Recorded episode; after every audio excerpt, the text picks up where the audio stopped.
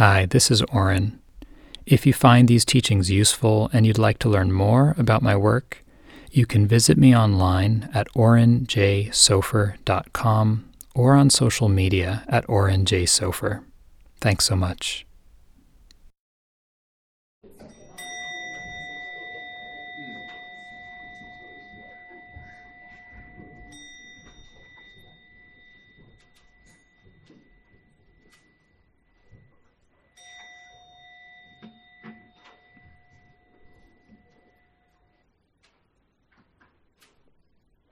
Nice, good. So, meditation practice.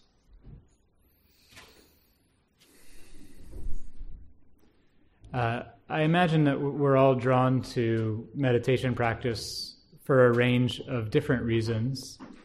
Um, this particular path of Buddhist practice is designed to address the problem of human stress and suffering. That's its goal, is to look closely at how and why we struggle in life and help us to understand more uh, how we get ourselves into trouble here and here and here in the heart, in the head, in the heart, and in our relationships. Um, and not just to make things more comfortable, but but actually to transform the basis from which we live our lives in such a way uh,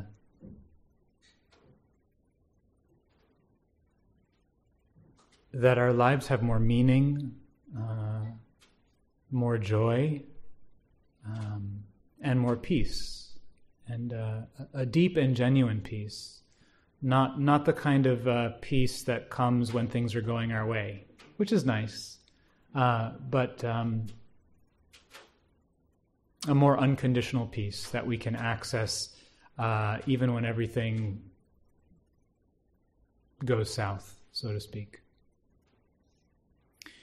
And uh, the world that we're living in today uh, as we're all well aware, uh, it's a lot of suffering, a lot of stress, a lot of difficulty, and uh, tremendous changes happening uh, from the changes on the planet to the to our climate. Um, to political changes, you know, the, the rise of nationalism here in this country and in Europe, um, the the sort of extreme xenophobia and hate groups that are uh, finding uh, energy and uh, gathering momentum again in ways that uh, you know many many of us uh, seemed would not happen. Uh, so, so one of, what I'd like to explore tonight uh, is, is how these teachings, which are often framed in terms of our own difficulties, and this practice, which seems very internal, you know, here we come together and say a few words, hi, welcome, and then we all sit together silently for 45 minutes with our eyes closed. You know, so it seems it's very inward focused, and uh, it seems very much uh, separate from our relationships with one another and with our community or our society. And so, what I'd like to speak about and explore is what's the connection between those? You know, is this just about kind of making this place in our own mind a little bit less cluttered and crazy? Or does it have some bearing on the realities that we're living with today in uh, 2017, soon to be 18? So, the way that uh, the teachings and the practice have been framed and taught here in the West in the last 40 years, um, particularly within the insight meditation tradition, has really centered around personal suffering, psychological and emotional healing, uh, with the view of liberation, with the view of uh, really discovering this kind of unconditional peace that I was speaking about. but very much from the perspective of the individual. And a lot of that has to do um, with the particular focus in the West on the individual, um, our, psych- our bent towards psychological understandings of things, as well as to a certain degree the uh, the social location of the teachers who brought these practices back, who were mostly white, middle class, and so had a very specific experience uh, defined by how they grew up and the communities they grew up in and the kinds of problems they did or didn't face.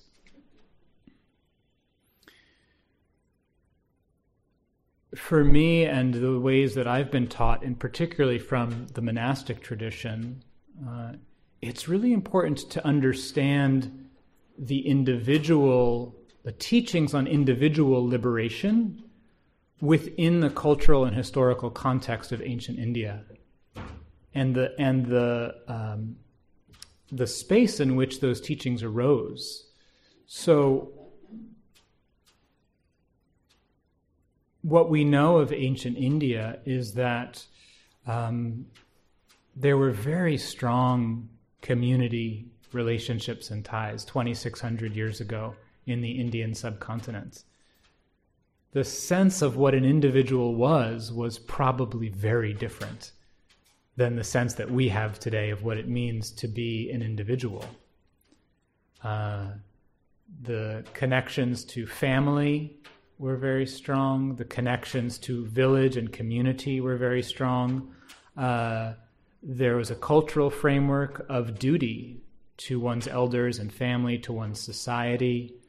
Um, the the religious context that was later known as Hinduism, which is a label given to the practices and religions of that area by Western colonialists, but that whole realm of religious practices um, had an arc of understanding one's one's path in life as being composed of different phases, and um, those phases involved uh, being connected to one's family, giving back to society, and then eventually moving into a place where one was devoted to spiritual awakening and uh, and cultivation uh, of inner peace after having really given and connected and served in many ways. So, this is the framework out of which these teachings of enlightenment arise. And then you look at society today very different, right?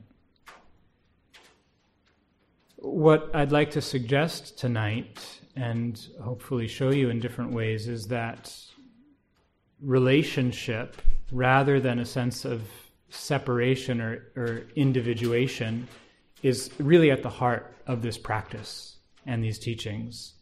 And it's actually so woven through uh, the tradition that it's easy to miss because it's not stated explicitly. Because if you came from this culture, why would you need to state explicitly that relationship was important when it was the very context within which you were embedded and grew up in? So,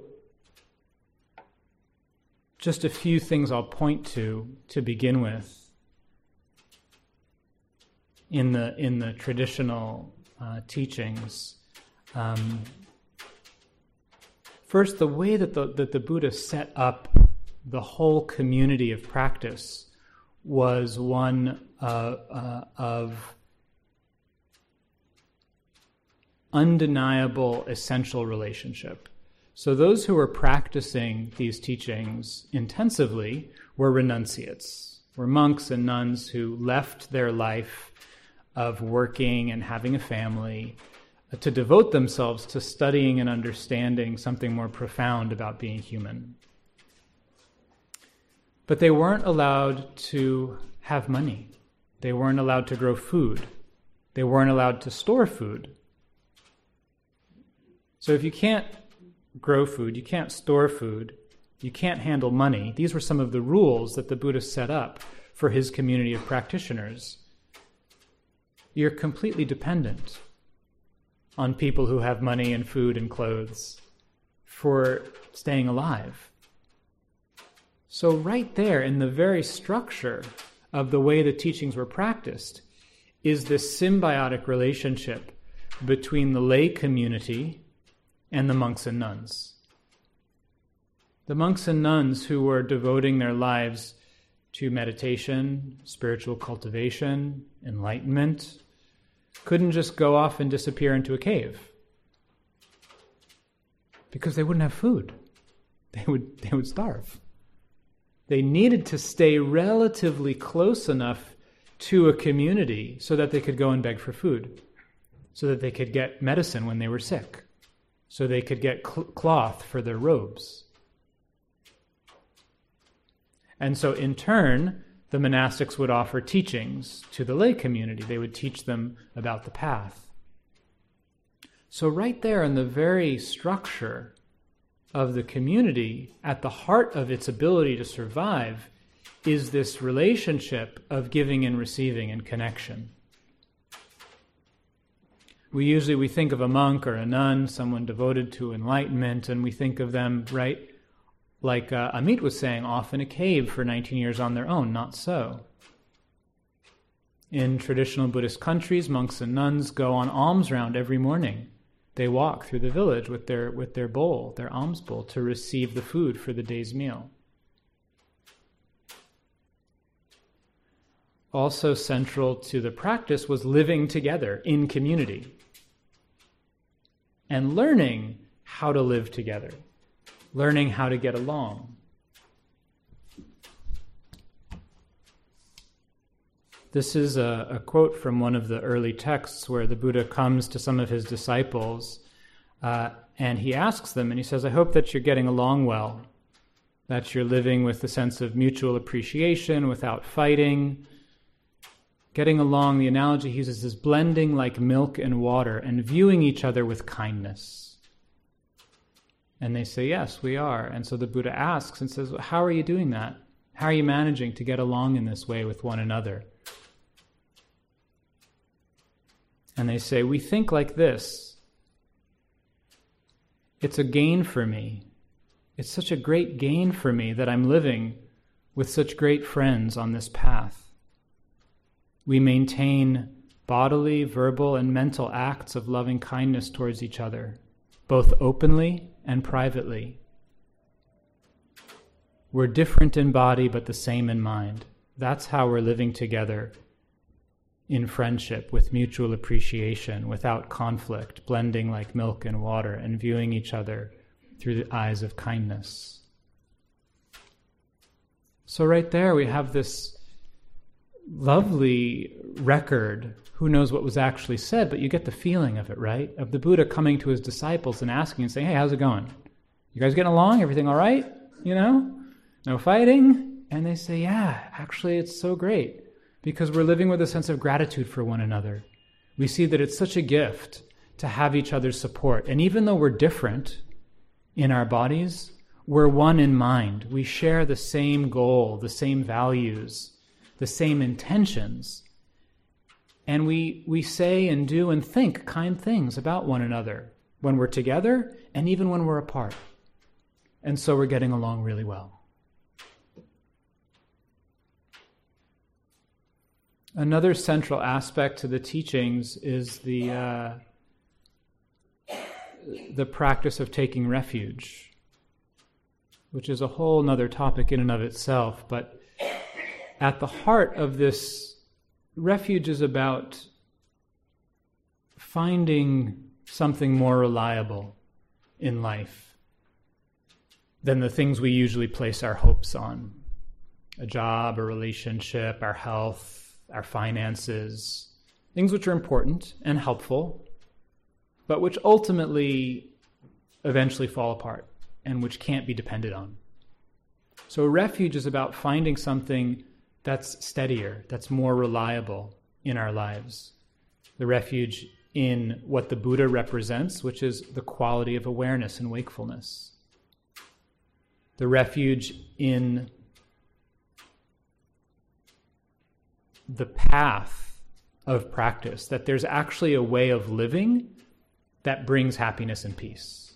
Taking refuge in that, that as human beings, we have the possibility of learning to live more meaningful lives, and taking refuge in the relationships we have with like minded people who share that goal, that intention to live a life that's devoted to kindness and compassion and honesty and wisdom. So, refuge itself is about situating ourselves in a kind of relationship, in a relationship with life that's defined by certain values, aspirations, and relationships.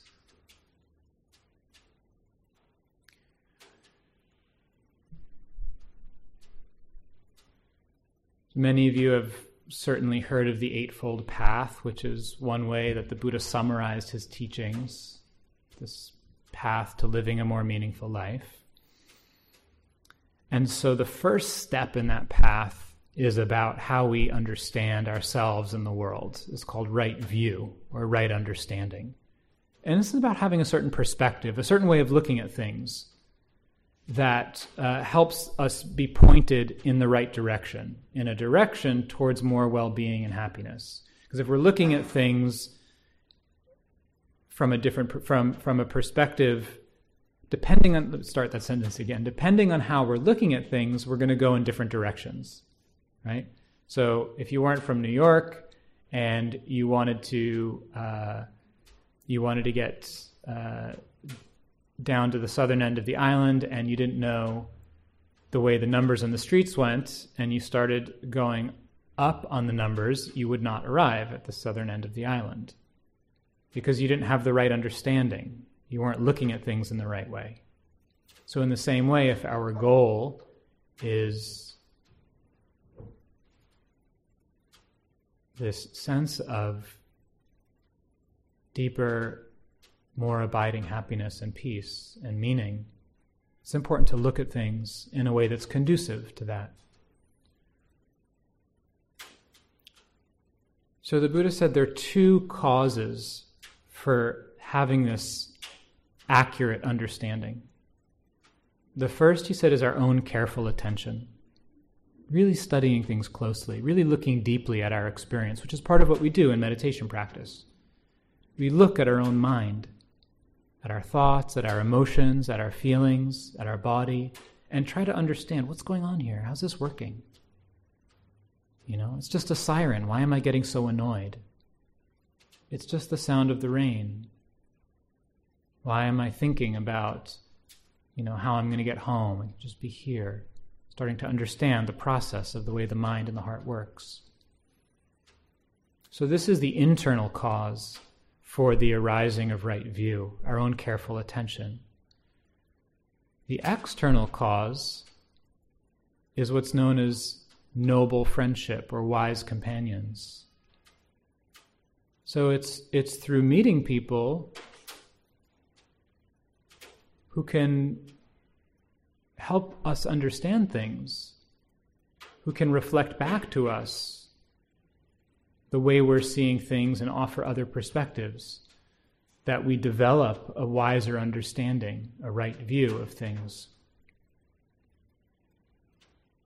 The Buddha said that just, uh, just as the dawn is the precursor to the rising of the sun, so having a good friend is the precursor to awakening. One who has a good friend cultivates the Eightfold Path. And by good friend, he means this particular quality of friendship, of, of having a wise spiritual companion. So, again, right there, this quality of relationship. I'm going to tell another, another short story from, uh, from the texts. So, the Buddha is spending some time with his disciples, and the story goes that um, he's talking about giving instructions and how to listen to the advice and the instructions he gives. And he says, there are four kinds of horses when you're training horses. There's the first kind of horse uh, responds to instructions quickly and easily, just when they're given, right away. They hear the instructions and the horse understands and responds. Says the next kind of horse only responds to the instructions in the shadow of the whip. So the, the, the charioteer has to actually sort of show the horse the whip, violent image, in order for the horse to, to heed the instructions. This is the second kind of horse. Then the third kind of horse only responds to the instructions at the at the, the blow of the charioteer. Only you know when really uh, sort of forceful, giving instructions forcefully. And the disciple says, well, "What's the fourth kind of horse?" The Buddha says, "The fourth kind of horse can't take any instructions at all." So they kill they kill the fourth horse. And the disciples say, Well, aren't you talking about giving instructions to your disciples? The Buddha says, Yes. And they say, Well, what do you mean you kill the disciple? Like, you're a Buddha, you don't kill people, right? The Buddha says, Yes, but for the person who can't hear instructions, who can't listen and understand instructions, we stop giving them feedback. We stop giving them instructions. And that is the equivalent of, of death. Why is that the equivalent of death?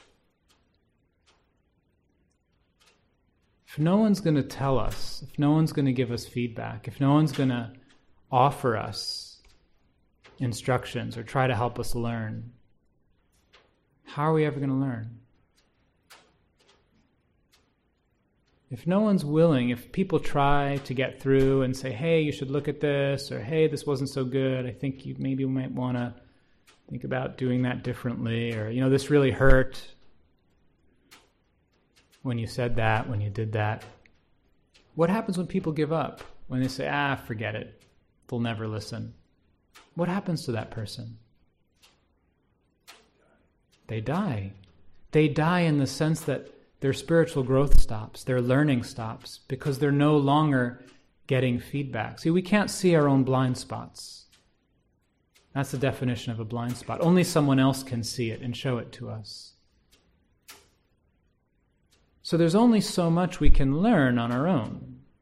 We need that reflection from other people to help us see the things that we can't see. And if that stops ever, then our, our, our learning, our growth is going to be limited. So, if we take these teachings and we take it out of this context, this context of being independence on others for our recognizing our dependence on others for our survival, which is no different today. We think we're independent, but it's just money that masks that. Every single thing we use every day is coming to us from other people, from the labors of others, countless others. But if we take these teachings and we take them out of the context of a society that's based on giving and receiving, where that's clear, out of a relationship of learning through friendship, uh, it's very easy for meditation practice or the idea of awakening to end up reinforcing the sense of hyper individualism that we have here in contemporary Western society. And actually increasing the sense of alienation or separation. That's, that's so endemic today. So, like, I know for myself, when I first started meditating, that's what happened. Not, not at the very beginning, but within the first few years, as, my, as, as I practiced more and as my awareness got more heightened, my sensory awareness, my emotional awareness, I just got drawn into myself more. And the sense of isolation actually increased. I felt more alone more disconnected, more isolated, more trapped in my own thoughts and my own emotions.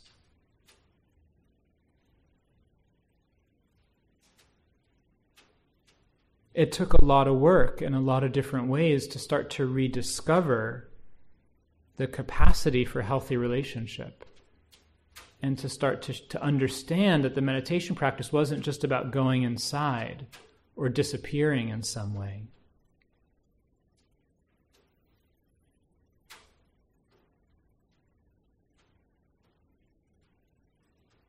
It's pretty rare to get together like this, I think.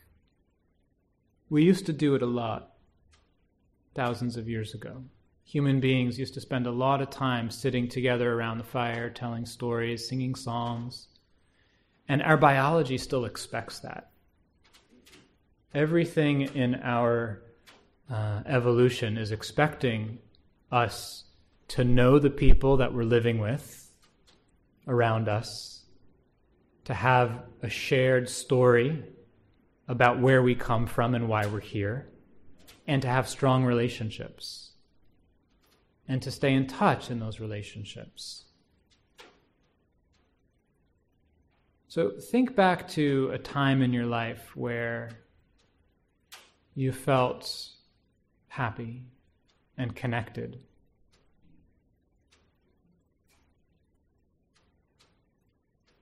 And I would bet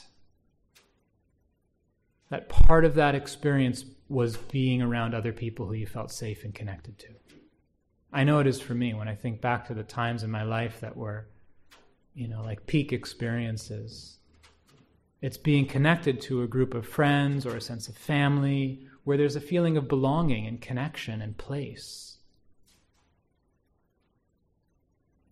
Um, one of my teachers uh, who travels around the world a lot and teaches told, told us this story about um, he was teaching in Africa. Unfortunately, I don't remember where.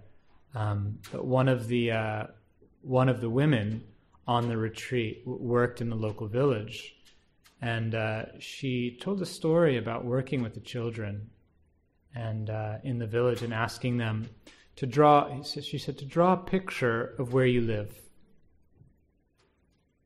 So, if you asked any one of us or a child in the United States to draw a picture of where they live, what would you expect them to draw? What would you expect? A house. What else? An apartment, right? Their, their dwelling place. So you know what they drew? They drew the village.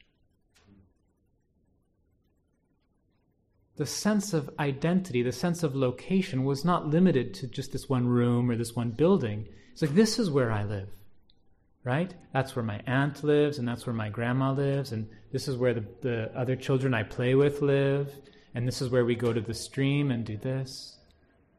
So that sense of a connection, of, of belonging. So I think one of the important shifts that I know I'm in the process of making in my own life, in my own practice, and many of my colleagues are also examining is how to recognize and understand that the stress and the suffering that we experience is not just individual. It's contextual. We can't separate ourselves from the society and the culture that we live in. And so many of the problems that we experience that we think are our fault or our problem, whether it's depression or isolation or loneliness or fear or apathy or a sense of meaninglessness or despair. Is, is this sounding familiar at all? You know, these kinds of, right? And it's, you know, there's joy in life, absolutely, and thank God. Um, but we take these things so personally not recognizing that, like, look around, you know? What kind of a society are we living in?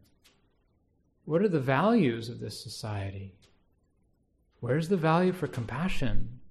Where's the value for honesty? Where's the value for mastery, for having a craft, for knowing something well? Where's the, where's the value for generosity and contributing rather than hoarding and accumulating and amassing wealth? Right? Where's the sense of meaning? Where's the sense of uh, um, working together towards a, a shared goal that transcends the individual? That's about something greater than just me and my life. You know, everything in this culture is the is going in the opposite direction because it's driven by the economy. So this is one of the roles as dangerous as organized religion can be, and as abused as it can be, in its from from my perspective, in its uh, true form, this is one of the roles of religion, is to help us remember our humanity and to remember the things that actually do bring meaning to life. So our suffering is not just individual, it's relational and it's collective. It's communal and it's even broader than that. It's it's it's planetary at this point. The predicament that we're facing.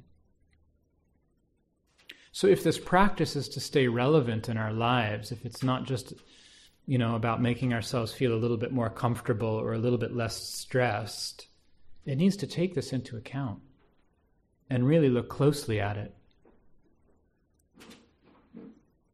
So, you know, the difficulties we experience individually are clear. I don't I don't need to speak about those and those are both both the kind of personal challenges we face but also the more universal challenges that we face of getting sick, of growing old, of being mortal,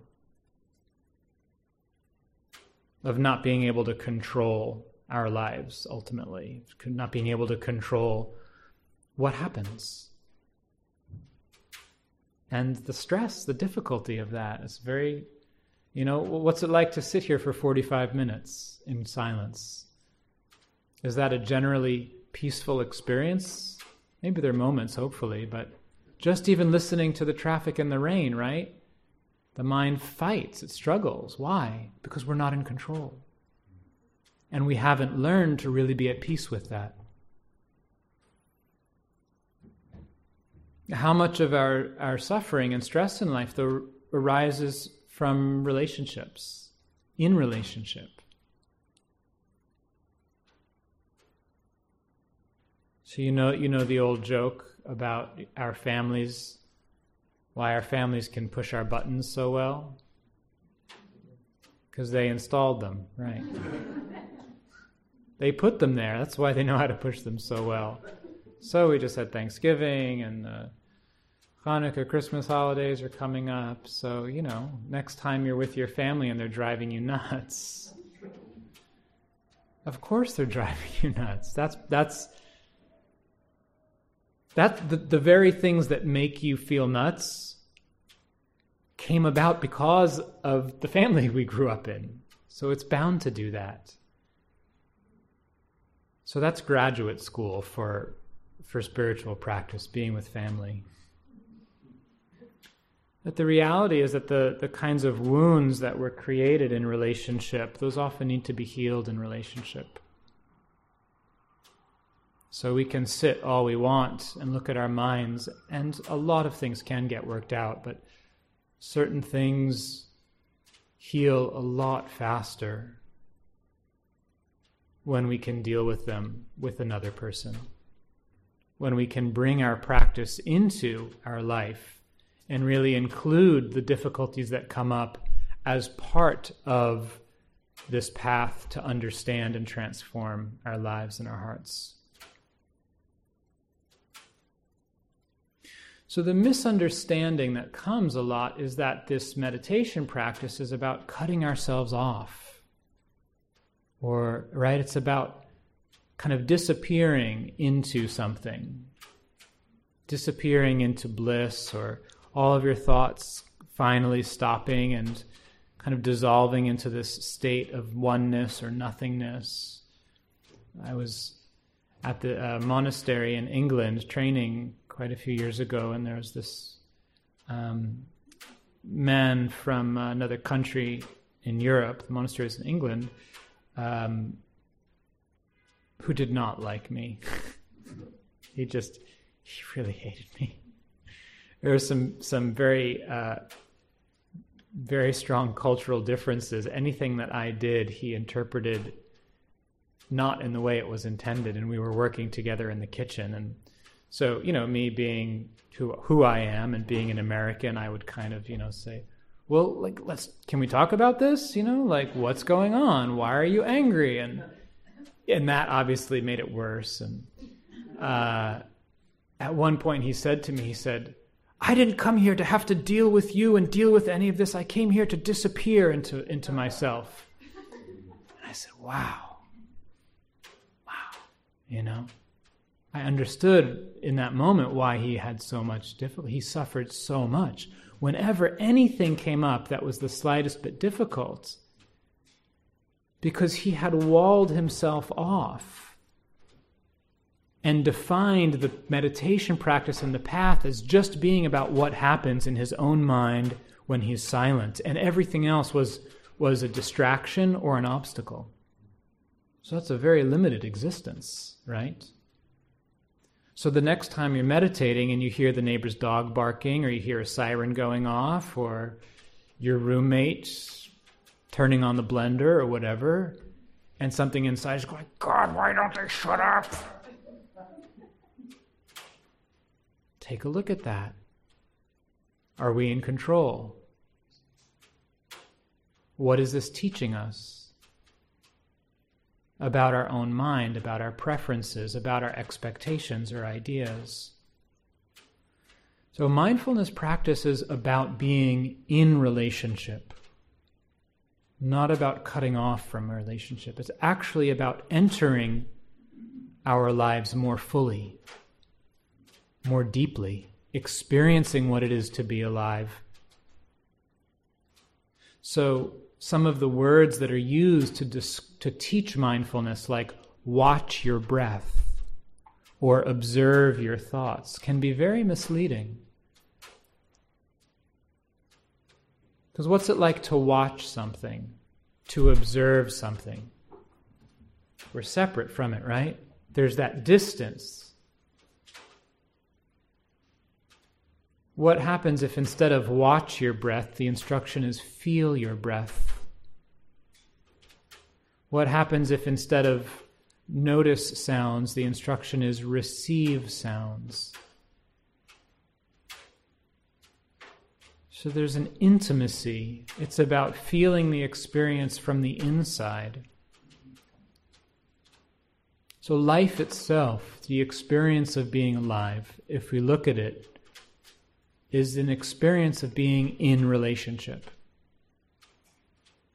I'll say that again. Life itself is an experience of being in relationship. We are in relationship with ourselves, our thoughts, our emotions. We're in relationship with one another. We're in relationship with our environment.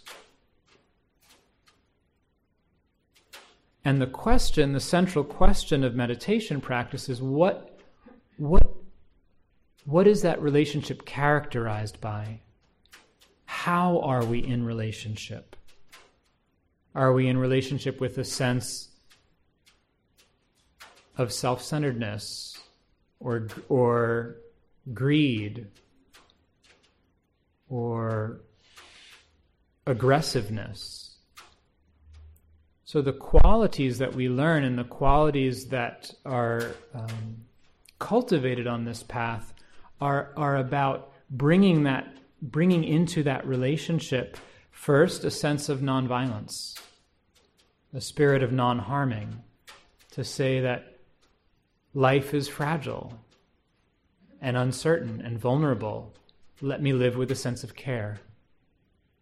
Let me try to not harm myself or others. And this is about having a, having a conscience and a sense of care and concern for the well being of ourselves and others and other living creatures. It's about bringing qualities of love and compassion and celebration and joy to that relationship with ourselves, with others, and with, with the world and the environment. About bringing qualities of generosity or patience or service.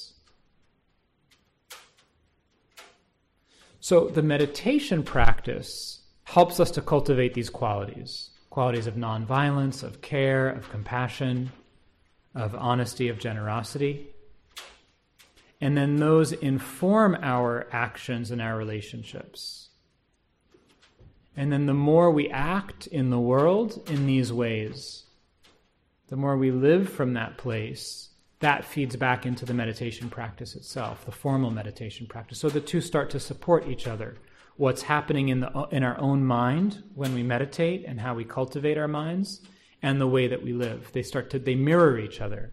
So, the way that you are with a sound or a thought or a sensation, in that moment, we're training our mind to bring certain qualities to relationship qualities of patience, wisdom, care, compassion, generosity, non-reactive, non-reactivity.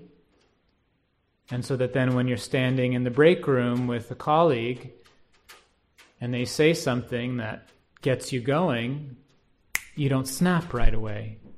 There's that capacity to actually pause because you've trained the mind how to be with experience in this particular way. Is this making sense? Great. And all of these qualities that we can cultivate, this whole range of ways that we can be with experience, begins with mindfulness. So, mindfulness is the basis for cultivating this particular way of being with experience. It's the basis for developing everything else. Why? Because if we're not if we're not aware, game over. If we're not even aware, then we're just running on, on habit and on automatic. We're on autopilot. As soon as we're aware, then we have the, the, the possibility of seeing what the mind is doing, of noticing, oh, look at that. I'm totally judging myself. Or, how? You know, I'm really hating the sound of the rain on the air conditioner. My mind is filled with hatred in this moment. If we're not mindful, we don't see that, and we're just reinforcing hatred.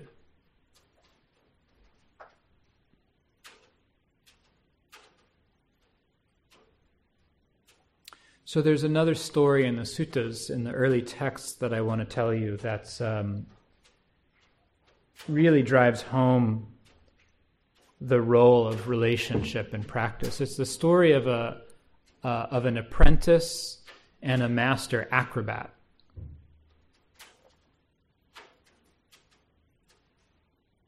Working in a circus and earning their living doing acrobatics.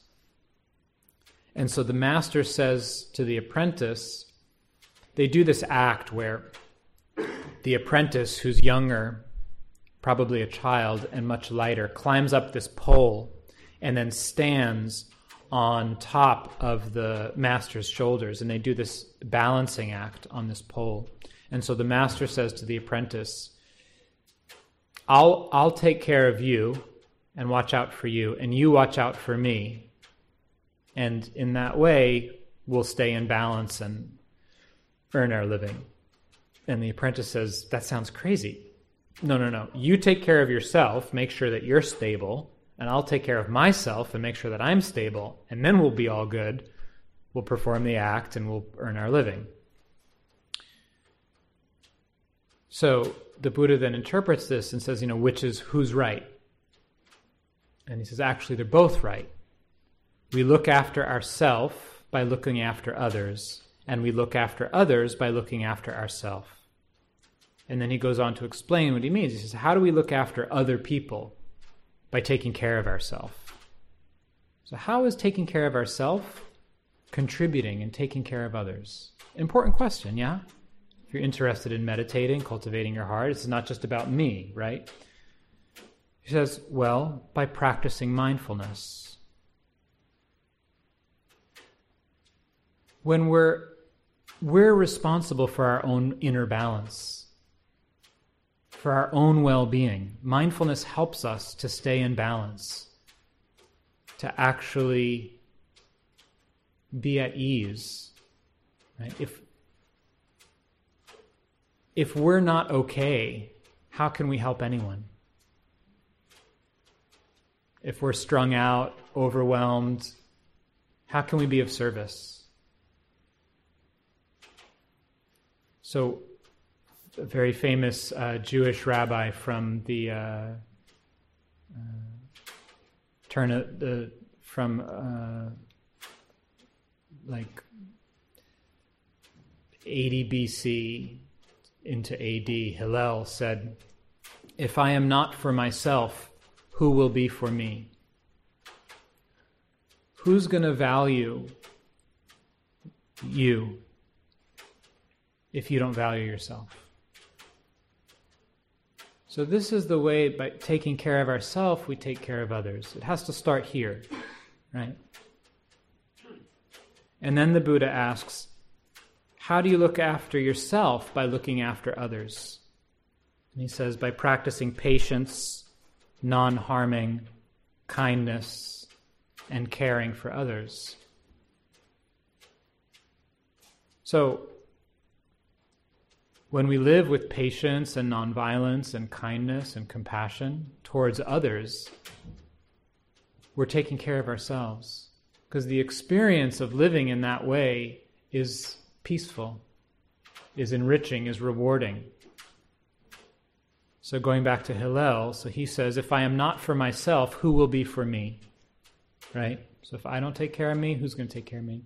And then he says, If I am only for myself, what am I? Right? If it's it's not just about us. If we only take care of ourselves, then what are we? It has to it has to express itself and come outward.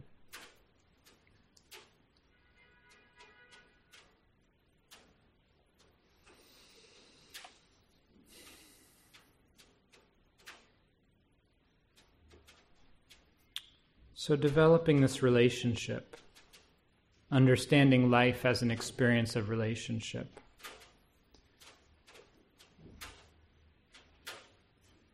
One of my first teachers in India, a man by the name of Munindraji, we were um, spending time together once many years ago and standing uh, on this wall on the edge of a, uh, of a field. And there was uh, all kinds of trash in India littered on the on the ground, lots of lots of trash, and I was I was saying to him, I was saying it's so sad to see you know all the all the garbage on the on the ground, and uh, and his response was he said.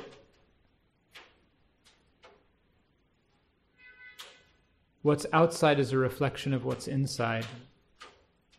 The pollution that's outside is because of the pollution in our own mind. When our mind isn't clear, we, we, we, we end up harming and polluting the world around us. There's a very deep understanding about the relationship between our minds and our hearts and the world around us. There's a um, Cambodian monk uh, by the name of Maha Ghosananda, many of you probably heard of. He was known as the Gandhi of Cambodia. So during the time of Pol Pot and uh, the uh, terrible genocide in in Cambodia, uh, he would go on peace walks, and he would he would he would walk with monks and villagers uh, uh, through through the villages and through the fields um, for peace. And so he came uh, to a conference in the United States. Um, demonstration and conference in Washington D.C. Uh, uh, to try to make landmines illegal in war. And he was uh, he gave a speech, and he said in the speech he said, the landmines and the anti-personnel mines in the ground started in our hearts. If we want to remove the landmines and the anti personnel mines in the ground, we must first remove the landmines in our hearts.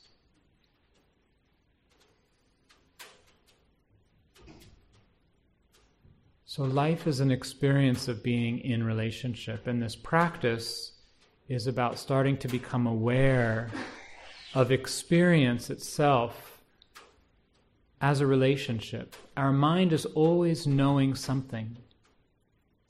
Awareness is always connected with a certain experience seeing, hearing, tasting, smelling, touching, thinking.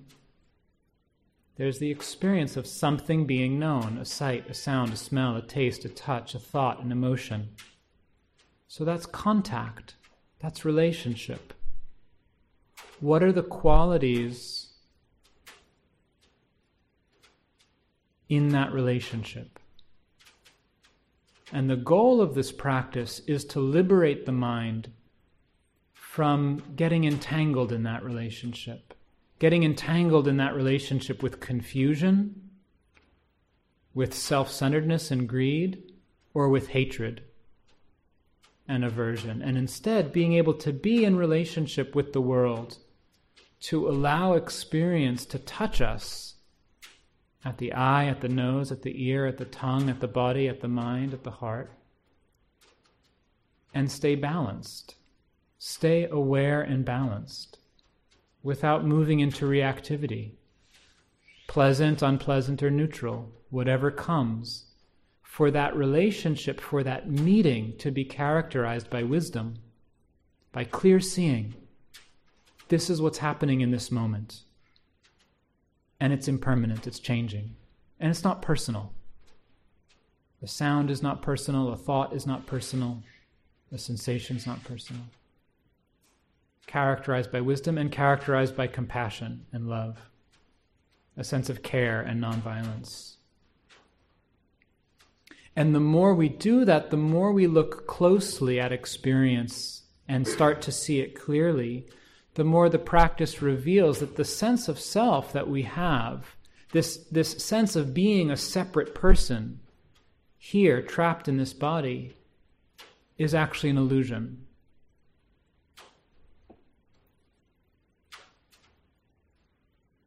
It's constructed. It's not independent. We think that there's someone, a person, who's in relationship with life, with other people. But it's the other way around. Because there is a relationship, a person arises. Self and other only exist in relation to each other. Because there is relationship, then there's a sense of being someone. This whole life is an experience of two things meeting. And what's, what's that characterized by? What are we bringing to the moment? So when we sit, when we calm the mind, we look closely at our moment to moment experience of a sound, of the breath, of a thought, and study how is the mind relating to life. And then slowly over time, the mind learns a different relationship.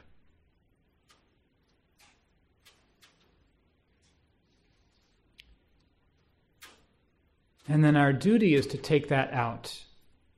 That that informs the choices that we make, the ways that we relate. So the last this quote from Hillel, if I am not for myself, who will be for me? If I am only for myself, what am I? And then his third question, if not now, when?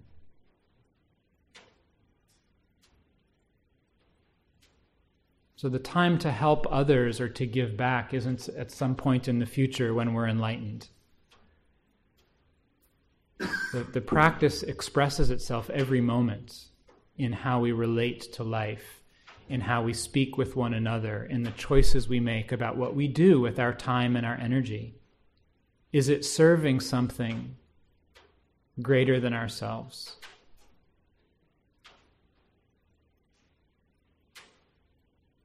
So I want to end with a quote. This is from Antoine de Saint Exupéry, who wrote The Little Prince. It's from another book of his called Wind, Sand, and Stars. And it's about this relationship. It's about how to develop this relationship that I've been speaking about tonight. So he writes Old friends cannot be created out of hand. Nothing can match the treasure of common memories, of trials endured together of quarrels and reconciliations and generous emotions. It is idle, having planted an acorn in the morning, to expect that afternoon to sit in the shade of an oak. So it takes time. It takes time to develop a relationship. So thanks so much for your kind attention.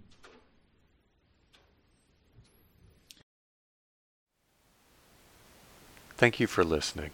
To learn how you can support the teachers and Dharma Seed, please visit dharmaseed.org slash donate.